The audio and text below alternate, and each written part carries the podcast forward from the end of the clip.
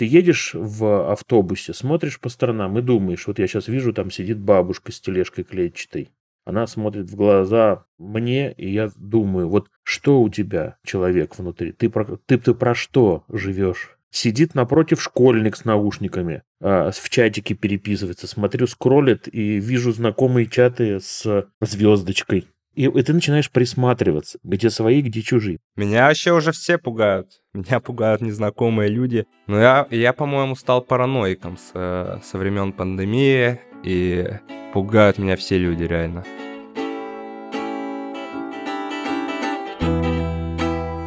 Всем привет, это подкаст «Рядом». И мы его ведущие Женя Сидоров, стендап-комик.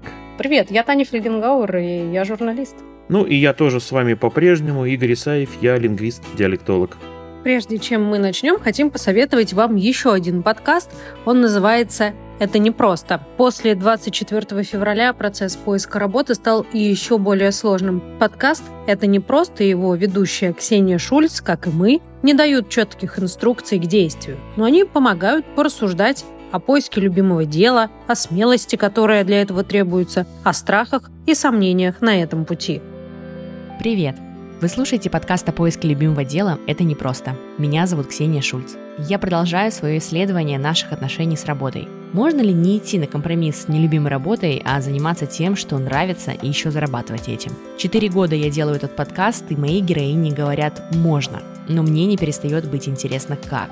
Новые истории, нетривиальные пути к любимому делу и самые необычные работы, о которых вы могли никогда не слышать. Конечно, будем говорить о нашей новой апокалиптической реальности и как нам в ней выживать. В каждом выпуске что-то полезное и важное об этом. Хочу, чтобы эта антиутопия закончилась.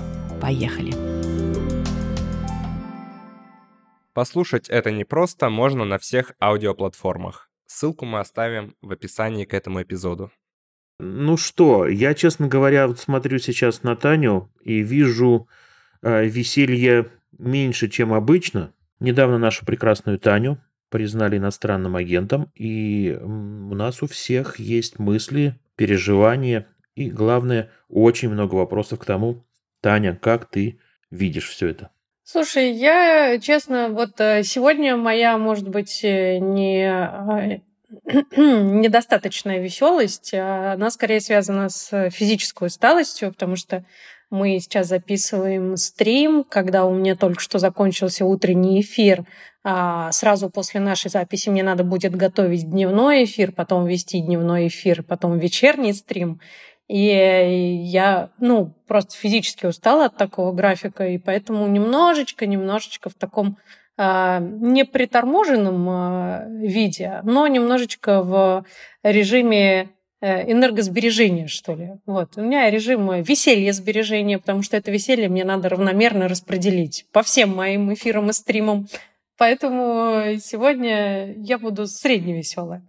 Вот. Но что касается иностранного агентства, я не думаю, что это просто какой-то там супер событие, потому что иностранных агентов десятки, сотни, скоро речь пойдет о тысячах, видимо, просто все, кому не лень, станут иностранными агентами, потому что, собственно, для того, чтобы попасть в этот реестр, достаточно просто говорить что-то, что не нравится власти, а власти не нравится примерно ничего. Это неприятно, это унизительно, это противно. Мне не нравится, когда э, на меня ставят клеймо, а это, конечно, клеймо. Ну, в принципе, можете предложить мне носить желтую звезду Давида на рукаве. Все это уже история видела. Мне не нравится, когда граждан Российской Федерации делят на сорта, на приемлемых, неприемлемых, хороших и плохих. В целом это, конечно, противная, мерзкая, отвратительная вещь, которая в целом никак сильно не влияет вот конкретно на мою жизнь. Есть гораздо более важные, драматические, трагические события. Объявление иностранным агентом, но это ты так смотришь, типа, ну окей, это был вопрос времени.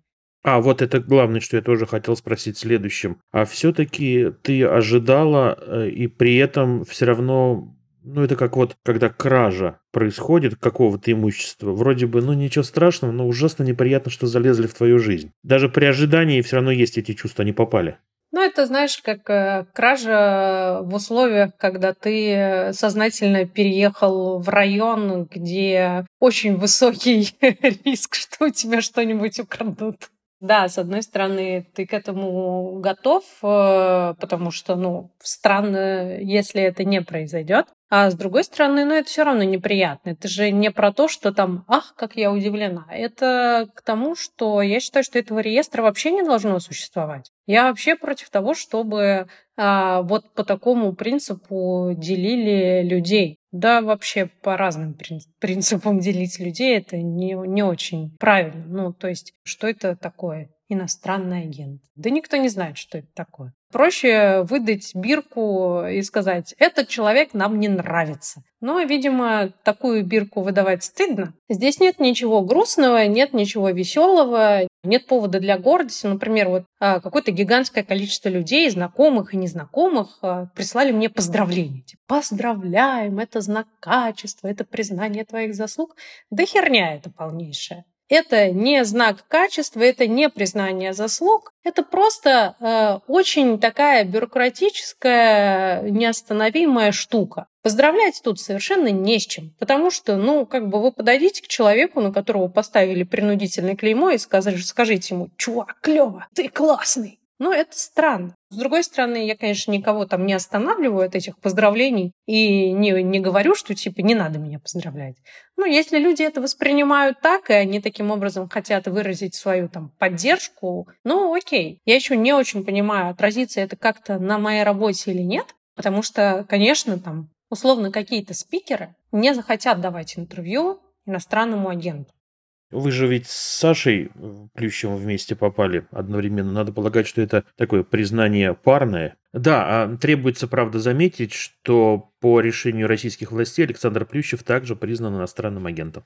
Не то чтобы признание, а это прямой такой, знаешь, очевидный такой плакат, типа вы не э, просто иностранный агент, да, это вот не мы не провели какой-то серьезный анализ того, э, не знаю, там кто вам платит деньги, в интересах чьих там вы ведете политическую деятельность. Какая политическая деятельность? Но факт, что нас с Сашей Плющевым вместе признали, говорит только об одном. Это преследование за журналистскую деятельность. Мы ведем в паре эфиры утренние и дневные, нас в паре признают иностранными агентами. Какой мы делаем вывод? Нас наказывают за нашу работу. Все. Ну, и надо полагать э, успешную, потому что, ну, что замечать тех, кто не заметен. А, ну, и я думаю, все-таки, Тань, э, те, кто к вам в эфир приходили прежде, ну, вот с недавнего момента, они и продолжат приходить. Да, но дело в том, что нам все равно нужно искать и каких-то новых людей, бывают какие-то ситуативно нужные комментарии. Мне, например, на этой неделе нужен был э, расширенный пул китаистов. И вот э, один из э, людей, которых мне предложили, он профессор МГИМО. И он мне отказал. Я вот думаю, он мне почему отказал? Потому что я иностранный агент или почему? Но вот как бы как, как сейчас налаживать контакты с новыми э, спикерами, не очень понятно, но то с другой стороны, тоже люди же прекрасно понимают, что такое статус иностранного агента. Да, тут надо сказать, что мы тоже все за кадром поговорили, так полушутя с вами об этом. И э, вообще, на самом деле, отказывать очень часто могут, видимо, еще и по убеждениям. Ну вот почему я отказываю НТВ или Первому каналу, ну потому что я не могу пойти э, на разговор о важном. вот. Может быть, действительно есть люди, которые считают, что не все так однозначно и просто, а, так сказать, прямолинейные позиции, которые у вас, она пугает отчасти. Может быть. Ну так это ладно, это ладно. Тут самое главное, как ты собираешься чувствовать это дальше. А ты уже сказала. Да никак. да никак. Слушай, я вот э, уточнила, отразится ли это на нашем подкасте как-то. Мне сказали никак. Ну все, значит, мы продолжаем работать. Ну, я не планирую никак э, акцентировать на этом внимание. Для меня ничего не изменилось. Ну, не то, чтобы мы тут прямо сейчас работаем, мы разговариваем о главном со звездочкой. в другом смысле, да. Мы разговариваем о том, как с этим всем можно бороться и жить. Слушайте, я расскажу то, чем я занимаюсь. Значит, есть такая хитрая вещь. Она вполне себе системная, работает не только в лингвистике. А наши признающие всех э, лицами э, не знают одной принципиальной штуки, видимо. А в системе все так устроено. До тех пор, пока то или иное звание встречается редко, оно имеет высокую значимость. Как только расширяется сфера употребления какой-то единицы, она становится ну, бесценной, в смысле у нее теряется цена. То есть, когда 100 тысяч человек называют агентами чего-либо, становится очевидно, что стоимость этой награды условной, она ничтожна. Поэтому чем больше вас, э, тем, простите, эм, это менее важно. Клеймо превращается в переводилку такую а, смываемую. А, либо в переводилку, либо, ну, например, а, в разряд старики, юноши, молодежь и иноагенты ну, какое-то там условное деление там по профессии. Все журналисты называются теперь иноагентами, предположим. Все журналисты, имеющие определенную точку. Это верно, что это по-прежнему, ну, даже меня огорчает. Как для тех, кто носит, не знаю. Тут недавно смотрел «Живого гвоздя» с Венедиктовым, где он говорил про электронное голосование. Может быть, это шаг в сторону. Вот, и он там, по-моему, признавался, что да, он испытывает трудность, находясь в России, потому что, ну, трудоустроиться невозможно. Да, э, а, Алексей Алексеевич Венедиктов также признан иноагентом Минюстом и требует плашечку. Теперь везде написано. Значит, лицо, которое российское правительство считает, ну и так далее. Все как положено. Да, для него действительно есть некоторые проблемы с трудоустройством, как он говорит. И тоже об этом обо всем думаешь. Понимаешь, что, получая такой статус, ты точно будешь отрезан от э, какого-то количества аудитории. Эта плашка точно кого-то смутит и затормозит твою работу. Да, и еще и говорят, что работу потом не найти. Это вот реально уже как татуировка. Как раньше говорили, не делай себе татуировку, не найдешь себе потом работу. И вот так же, похоже, теперь с иногенством, блин, не получая иногенства.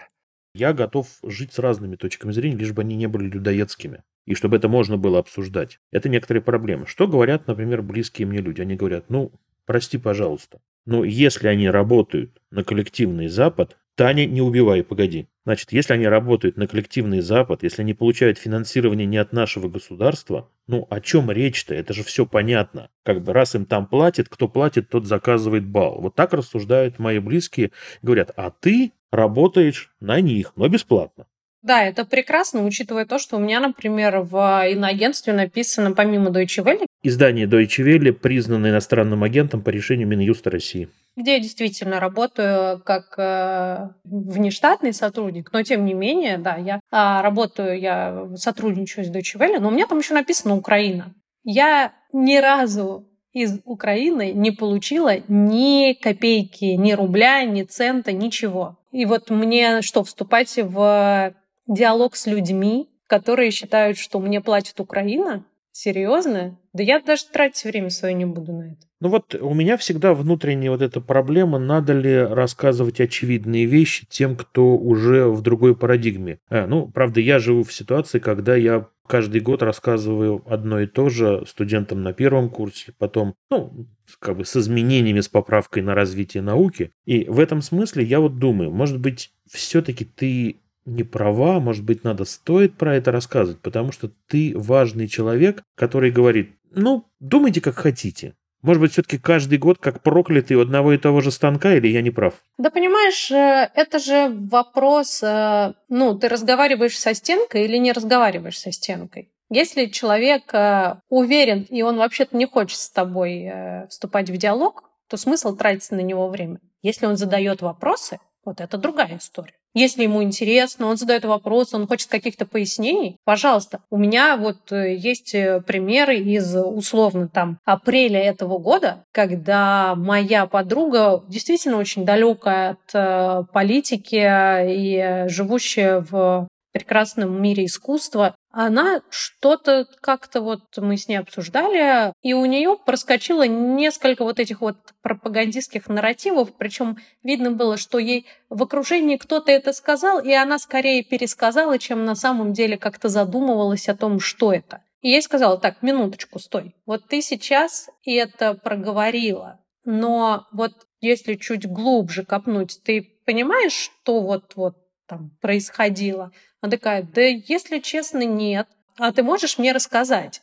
И вот Вот здесь как бы есть с чем работать, что называется, да, и вот тут ты можешь объяснить, рассказать, да просто проинформировать э, несколько ссылок, э, и, и как бы все, дело сделано. Человек прочитал, он немножко включился просто, да, он там не задумывался, там в фоновом режиме что-то звучит, запоминается. А тут он как немножечко сфокусировал внимание, прочитал, сказал, ага, окей, все, и дальше делает выводы сам. Но для этого все-таки, ну, диалог подразумевает участие двоих.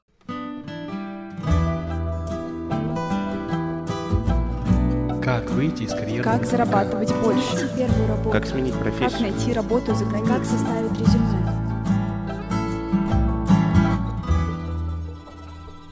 Игорь, а у тебя была ситуация, когда ты во время какого-то кризиса или сложной жизненной ситуации искал работу или менял профессию? Да слушайте, это вообще страшная история. Я вспоминаю свои студенческие годы. Ну, я пытался заработать на то, чтобы в студенчестве можно было жить. И самое удобное место, когда ты можешь готовить занятия, это сторож. Я работал сторожем в Дворце пионеров. В какой-то момент я перерос эту должность и стал искать дополнительную работу и устроился там же по совместительству к сторожу педагогом. А я в 14 лет э, решил заработать себе на телефон и пошел на лесопилку, и там таскал чепыш, это какие-то обрезки от доски, и сжигал его или на другое место перекладывал.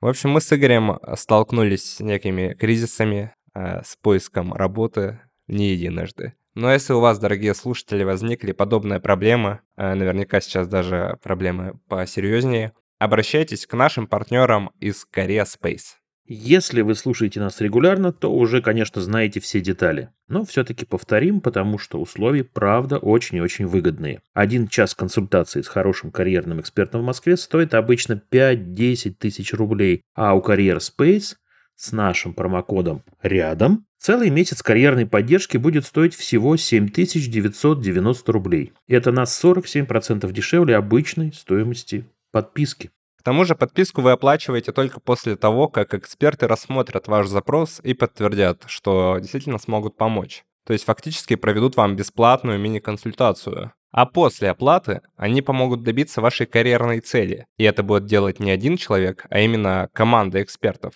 И не забывайте, что карьерные консультации могут достаться вам вообще бесплатно. Для этого нужно только поучаствовать в конкурсе.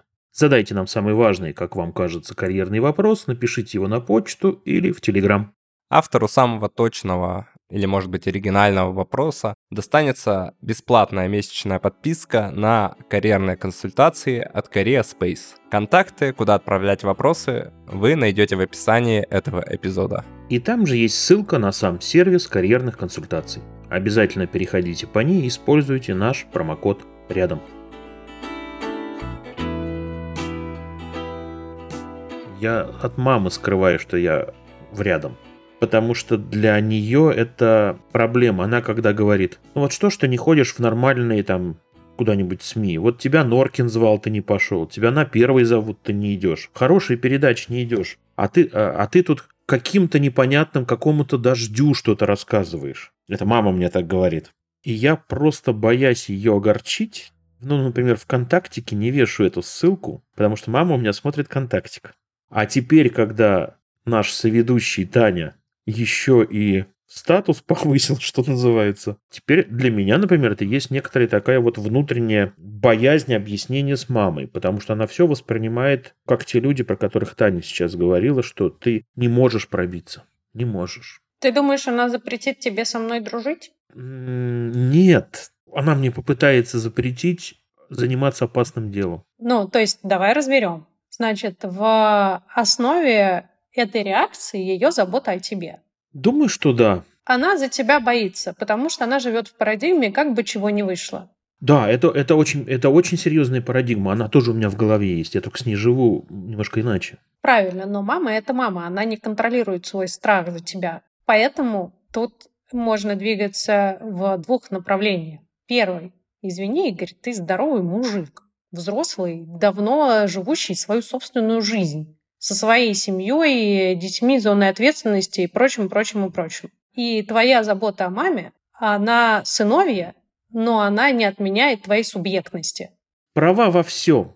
Кроме того, что у меня внутри ежится все, когда я думаю о том, что могу огорчить маму. Сепарация. Это верно. Я все это как будто бы, знаешь, вот факт сознания это все приведено, но желание огорчить близкого человека, который только что потерял, э, у меня ушел отец, вот это все, вот и начинаешь думать, как не хочется огорчать. Мне вот э, как будто повезло с родными. Все согласны со мной, все за свободу слова в первую очередь. Короче, я не знаю, мне кажется, мне кажется, что самое важное э, этим людям донести, что э, должна быть свобода слова, что должны быть два полюса, что люди должны спорить, только так мы сможем найти истину. Близких людей у меня нету, кто кто придерживался бы противоположных позиций. То есть я э, мог встретиться с человеком на полчаса там, ну, а мы давно не виделись. И странно это время тратить, учитывая, что у нас как бы Э, годы там дружбы, а, общения, и тратить все это время на спор, э, в котором, ну, мнения не поменяются, мне кажется странным.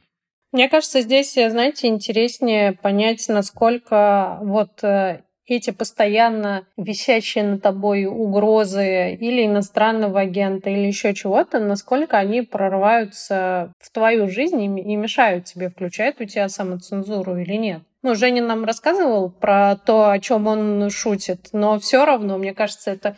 Ну, если оно однажды поселилось в твоей голове, то ты уже это не выгонишь, кажется. Да, у меня, у меня самоцензура включена по полной. На самом деле, наверное, даже уже не понимаешь, когда ты э, свободен, а когда ты цензурируешь. Когда ты какой-то э, один раз вот, да, себе запретил что-то сказать, уже в следующий раз ты даже не заметишь. Но вот э, со всеми этими спецоперациями я заметил, что даже в обычном диалоге я начал использовать слово спецоперация. И оказалось, что работает э, пропаганда, меняет твой язык, и ну, нужно делать усилия, чтобы даже в каком-то личном общении перебороть собственные страхи какие-то и самоцензуру. Тань, но мне кажется, что на самом деле даже внутри вот этих больших групп своих и чужих мы все-таки еще можем вынуждены, так получилось, делимся на какие-то еще подкатегории группы. Вот это желание разделить всех и вся вокруг себя, оно очень естественное для любого, потому что тебе постоянно, особенно когда вот э, идет такая турбулентность, когда ты ни в чем не уверен, когда ты не понимаешь, какое у тебя будущее и есть ли оно, когда у тебя горизонт планирования типа пары дней, тебе нужна какая-то понятная система распознавания свой-чужой. Потому что тебе нужна хоть какая-то определенность, тебе нужен хоть какой-то способ понять, и кто тебя окружает, и куда вы все можете попасть, и в какую сторону ты думаешь. Ну, человек — социальное существо, ты ничего с этим не поделаешь. Огромное количество людей делают то, что они делают, не потому что они хотят, а потому что они думают, что это будет одобрено большинством, потому что они хотят быть частью большинства. Есть 100 миллионов исследований антропологов, психологов, культурологов, кого угодно на эту тему. Нам это надо принять как данность. Я думаю, что ну, и Игорь в своих экспедициях тоже а, видел вот это разделение свои чужие. Ну, на этом же построена вообще вся историческая, э, вся, вся история человеческая. Как правило, пугает непохожесть, ну, в таком вот, в обычном бытовом сознании очень сильно пугает непохожесть. И э, если это еще непохожесть имеет социальное осуждение, в любом виде, оно действительно формирует очень легко вот эти вот отдельные секторы, которые, надо сказать, очень удобно для управления. Но самое главное, что мы сейчас, видим, находимся в ситуации, когда действительно очень тяжело искать своих. И вот эти вот буквально подвальные поиски, очень осторожные с нащупыванием. Ты едешь в автобусе, смотришь по сторонам и думаешь, вот я сейчас вижу, там сидит бабушка с тележкой клетчатой. Она смотрит в глаза мне, и я думаю, вот что у тебя, человек внутри? Ты про, ты, ты про что живешь? извините за выражение, ты про что живешь? Сидит напротив школьник с наушниками, а, в чатике переписывается, смотрю, скроллит и вижу знакомые чаты с звездочкой. И, и ты начинаешь присматриваться, где свои, где чужие. Хорошо, когда мы с вами, когда мы знаем, что та аудитория, которая нас слушает, она, в общем-то, потенциально находится рядом. Все верно, что ты говоришь. Но в разделении людей на своих, чужих, хороших, плохих, похожих и непохожих включается еще один механизм. Это самоутверждение за чужой счет. Когда ты возвышаешься за счет того, что ты говоришь, что кто-то другой плохой, не такой, работает на зарубежные страны и вообще, значит, родину не любит. Таким образом, ты показываешь, что ты-то не похож на него, вот ты-то хороший, и это дает тебе чувство самоудовлетворения, чувство собственной значимости и хорошести. При этом ты можешь ничего не делать. Это очень удобно. Ты как бы ничего не сделал, там ноль созидания. Но пару-тройку слов, пару-тройку лейблов, и вот ты уже чувствуешь себя очень хорошим. Слушайте, в некоторых странах, в некоторых случаях языковая политика может строиться на чудовищном принципе. Кругом враги, поэтому наше главное. И оно главное потому, что оно противостоит врагам. В других случаях языковая политика может строиться на таком принципе. Языков много, они равны, они отличаются только количеством носителей, и наш язык велик потому, что он не один. И вот то, что мы сейчас видим вокруг, это, пожалуй, первый вариант развития языковой политики государств разных, который, ну вот прям можно проектировать на наше общество. Кругом враги, Поэтому мы противостоим, мы сильны потому, что мы противостоим. Кстати, очень понятная ведь идея людям. Люди это хорошо понимают. Идею того, что таких, как ты, много, и они разные, и ты силен потому, что ты с ними можешь взаимодействовать, твои навыки гораздо богаче из-за того, что ты можешь не противостоять, а обнимать. Это, к сожалению, более сложные по каким-то причинам идеи. Ну, видимо, отчасти по животным причинам. Видимо, так все-таки. Мне кажется, еще надо вообще проговаривать нам, что мы вообще пугаем друг друга что вообще люди начали немного, мне кажется, притворяться, что вот мы все друг к другу относимся на равных. На самом деле люди как будто и пугают друг друга, и боятся друг друга. И это тоже как будто надо проговаривать, что, блин, мы вас боимся. Они такие, а мы вас боимся. Оказывается, мы можем поговорить и посмеяться друг над другом, и все будет здорово. Я понимаю, что, наверное, путь меньшего сопротивления — это согласиться, что все однозначно и как говорят по телевизору. Но еще есть страх, а вдруг вот я э, говорю с противоположной э, стороны, и в итоге я тоже врежу. В итоге я тоже играю против своих сограждан прямо, прямо сейчас. Ну и да, да, конечно, да, вот Таня правильно сказала. Проще всего лечь. Ну да, и надеяться, что за тобой не придут, извините за банальность, да. Меня вообще уже все пугают. Меня пугают незнакомые люди. Но я, я по-моему, стал параноиком с, э, со времен пандемии. На пандемии меня скорые пугали, и дальше еще там... Еще, еще все, я углублялся в себя, становился замкнутее и замкнутее, и пугают меня все люди, реально. Знаете, мне кажется, что вот это вот э, боязнь э, сказать что-то не то, потому что ты можешь кого-то обидеть, или ты можешь кого-то задеть, или внезапно обнаружить себя, что ты в окружении людей, которые думают иначе, часто говорит о том, что мы не уверены в том, что мы говорим. Ну, то есть э, в каких-то убеждениях, которые мы хотим протранслировать, или в том высказывании, которое мы хотим озвучить. Но тут есть простая штука. По идее, по идее, в детстве нам рассказали, что такое хорошо и что такое плохо. По идее, мы в течение жизни убеждались на собственном опыте, что такое хорошо, а что такое плохо, что приемлемо, а что неприемлемо. И мне кажется, если мы чуть чаще будем возвращать себя вот в это немножечко детское хорошо и плохо, может быть, мы будем чуть увереннее в самих себе. Из-за того, что очень часто тебя окружает какой-то ад, безумие, и тебе кажется, что вокруг одни только какие-то больные на всю голову люди, ты начинаешь сомневаться в себе. И ты уже начинаешь думать, может, это они правы, а я не прав. Может быть, а, они выражают общее мнение, а я тут как дебил что-то не так понял. Может быть, все действительно не так однозначно. И ты начинаешь себе сомневаться. Но в этот момент просто останови себя прям жестко. Скажи, стоп. Убери вот этих вот всех людей вокруг себя и скажи, хорошо ли, тра-та-та-та-та-та-та. И ты сам себе скажешь, нет, это нехорошо. Будь уверен в этом и не дай себя сбить с этого, потому что как раз э, главная задача — это посеять неуверенность в таких очевидных вещах.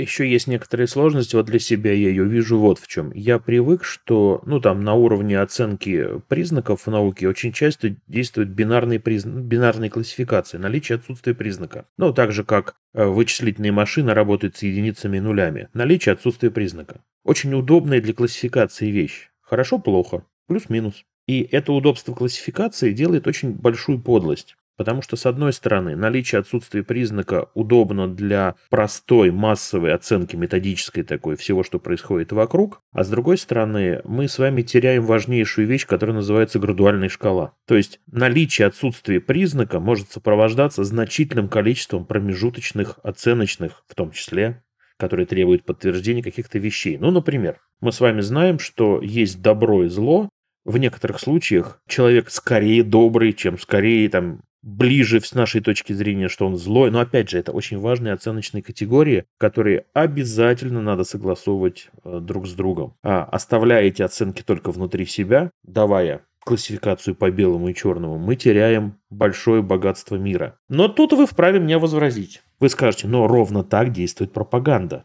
Пропаганда говорит, подождите, то, что происходит, нельзя называть словом тра-та-там. Это специальная военная операция, и не все так однозначно, потому что требуются промежуточные оценки для 8 лет, а русский язык, и мы с вами вываливаемся в категорию сложнейшую. И я очень понимаю тех людей, которые, с одной стороны, рубят топором. Это хорошо, это плохо, а с другой стороны, используют те же самые алгоритмы, которые можно использовать во благо для того, чтобы рассказать о чудовищном. Я же про хорошо и плохо говорю про, ну, про самую базу да, то, на чем строятся уже более сложные, тонкие вещи, то, на чем, по идее, вообще мы все выросли. И дальше идет довольно сложная конструкция, которая держится на этом фундаменте. И там уже, конечно, есть нюансы и прочее, прочее, прочее. Но самым опасным и тревожным мне видится то, что вот это вот желание разделить на таких, не таких, сяких и каких угодно, оно сеет, несмотря на то, что изначально как-то призвано дать тебе чувство понимания, что происходит, оно сеет еще больше раздрай, еще больше хаос. И это, конечно, не, э, не здорово. Это не здорово, потому что э, мне кажется, что опору и поддержку надо искать в другом, не в том, э, чтобы разделить людей по сортам. Я очень как раз, смотря по сторонам, переживаю за то, как воспринимают нас те, кто не знает. Не знаю, я рассказывал вам эту историю или нет, перескажу сейчас ее, она очень забавная. А, в Институте русского языка Академии наук есть такая справочная служба русского языка, где работают специальные аспиранты, как правило, или сотрудники института, которые рассказывают звонящим или пишущим, в том числе журналистам, как, что и правильно там, несколько десятилетий назад там работал известный такой ученый, академик Виноградов, который говорит, ну вот я хочу поработать в этой службе, пообщаться, так сказать, с простым народом, вот, вот чего они хотят. И он сел в эту справочную службу на телефон. И в конце э, там рабочей смены там начали приходить отзывы, стали писать письма и говорить, что вообще, собственно, вы кого туда посадили? Он ничего не знает. Его спрашивают, а как правильно? Он говорит, ну, вы знаете, с одной стороны, можно так сделать, но с другой стороны, все-таки, наверное, если вот учесть, можно бы так вот, понимая ситуацию. Они говорят, господи, что происходит? Кого вы посадили? Люди хотят однозначных решений, и нам наша сложность ровно в том, что показывая сложность мира, мы очень часто раздражаем людей. И как с этим вот функционировать? Как? Как не разделять это на простые части? Как показать, что мир сложнее, чем так или так? В диалоге я вернусь к тому, что диалог очень важен, но возможен только если тебя слушают.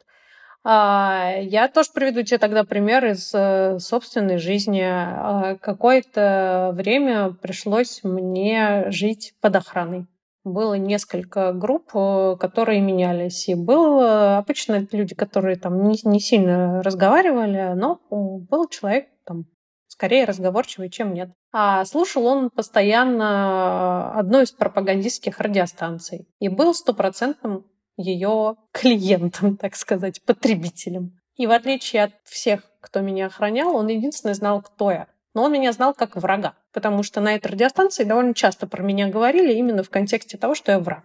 И э, мы прожили пару месяцев вместе.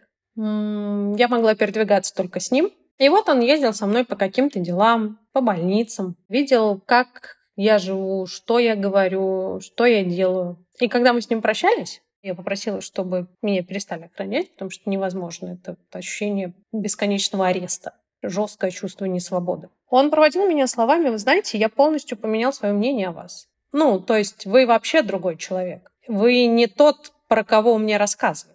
И я не согласен с вами во многом, но вы крутая. Ты опасный человек? Нет, я к тому, что э, в тот момент, когда мы начинаем взаимодействовать в концепции не умри немедленно и исчезни, сделай так, чтобы тебя не было в этом мире. Как только мы начинаем взаимодействовать, э, говорить, слышать, даже если по неволе, да, ну вот человек по неволе слышит, как я говорю по телефону. И э, вот тут какой-то момент наступает перелома. И я его не расчеловечиваю, и он меня не расчеловечивает. Другое дело, что все это было пять лет назад. И что было бы сейчас, я не знаю. Вообще, конечно, потрясающие вещи. Ты говоришь страшное.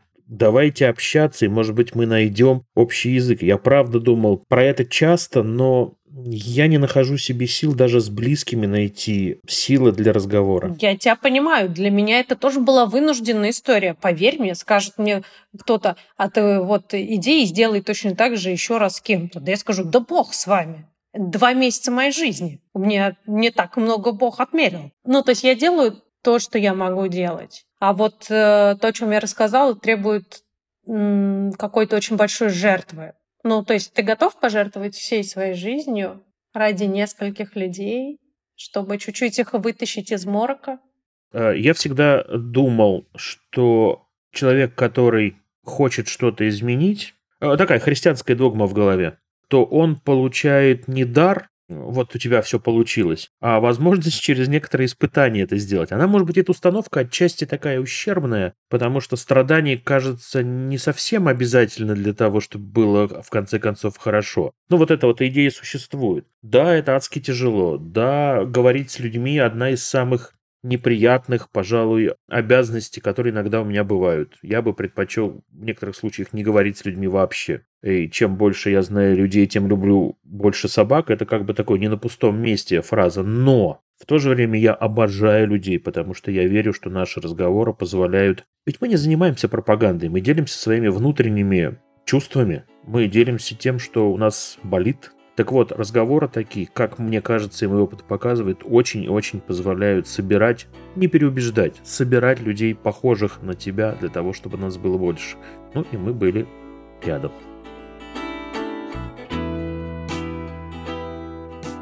У меня есть чат вообще, да, с ребятами из универа, и я до сих пор не понимаю, они прикалываются надо мной или нет.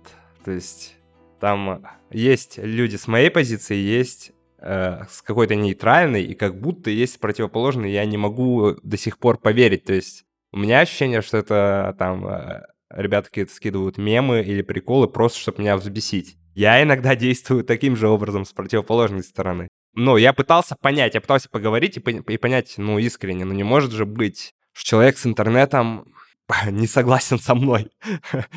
И как будто, и как будто он не согласен со мной. Но это бесконечные споры просто у нас. Я его до сих пор не переубедил.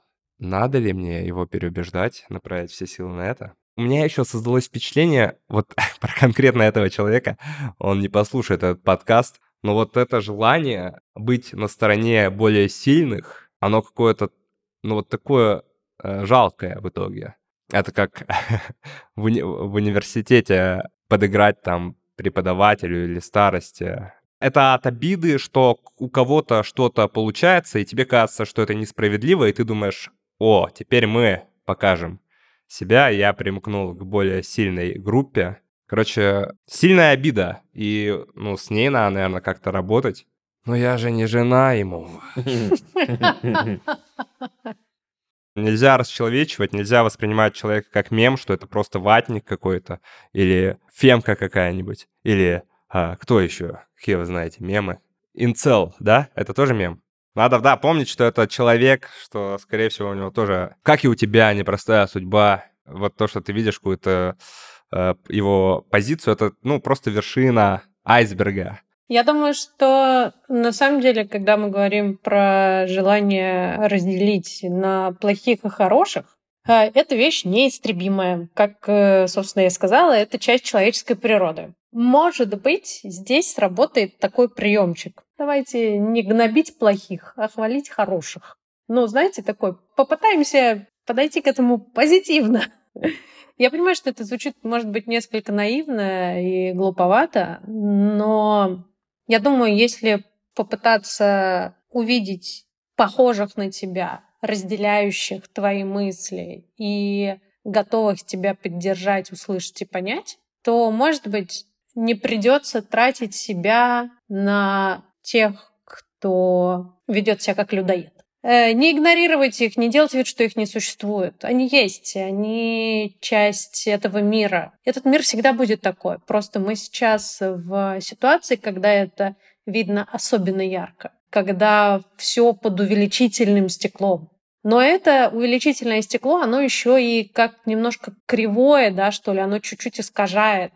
Оно иногда выпячивает вперед то, что на самом деле не такое большое, как нам кажется. Может быть, имеет смысл это стекло куда-то убрать и увидеть, что людей хороших, понимающих вдруг окажется столько же, сколько плохих и непонимающих, а, и что пропорция не там 80% поддерживают людоедство, а 20% э, против него. Может быть, все несколько иначе. А, но в любом случае, конечно, хочется, чтобы рядом были свои. Мы так просто устроены. Я все время думаю вот еще о чем. Как бы нам не хотелось, чтобы все кончилось немедленно, и, собственно, под это ожидание быстрого разрешения возникает агрессия, чтобы срочно устранить неприятные жизни для любой стороны. Все противоположное нужно немедленно запретить, потому что как бы надо сделать все быстро. К большому человеческому сожалению, социальные процессы являются крайне небыстрыми. Ухудшение, как правило, наступает достаточно быстро, но тоже не мгновенно. А вот э, разрешение сложных конфликтных ситуаций и прочих требует годы и годы, если не десятилетий. И если мы поймем, что нам нужно постепенно и очень аккуратно строить отношения друг с другом, в том числе с теми, кто не такой, как ты, только при таком раскладе мы сможем надеяться на то, что в каком-то обозримом будущем э, мы преодолеем острые конфликты. Чужих людей не уничтожают. С ними ищут пути взаимодействия.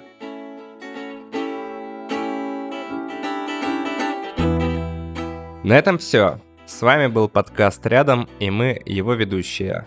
Игорь, Таня и Женя. В следующих эпизодах мы будем рады поговорить о том, что волнует вас. Пишите нам в телеграм-аккаунт «Техника, нижнее подчеркивание речи» и на почту подкастс собакотехника речи .студио. А если вы хотите купить у нас рекламу и поддержать этот подкаст или другие подкасты нашей студии, тоже пишите в телеграм-аккаунт и на почту ad или at собачка техника речи .студио. Все контакты есть в описании. Подписывайтесь на наш подкаст в Apple Podcasts, на Яндекс Музыке и на других платформах, на которых вы нас слушаете. Ставьте нам оценки, пишите отзывы, рассказывайте о нас друзьям и знакомым. Над этим эпизодом работали редактор Данил Остапов, продюсеры Александр Садиков и Мария Габисова, монтажер Сергей Скурту, композиторы Виктор Давыдов и Алина Болознева. Спасибо, что были сегодня рядом. Пока.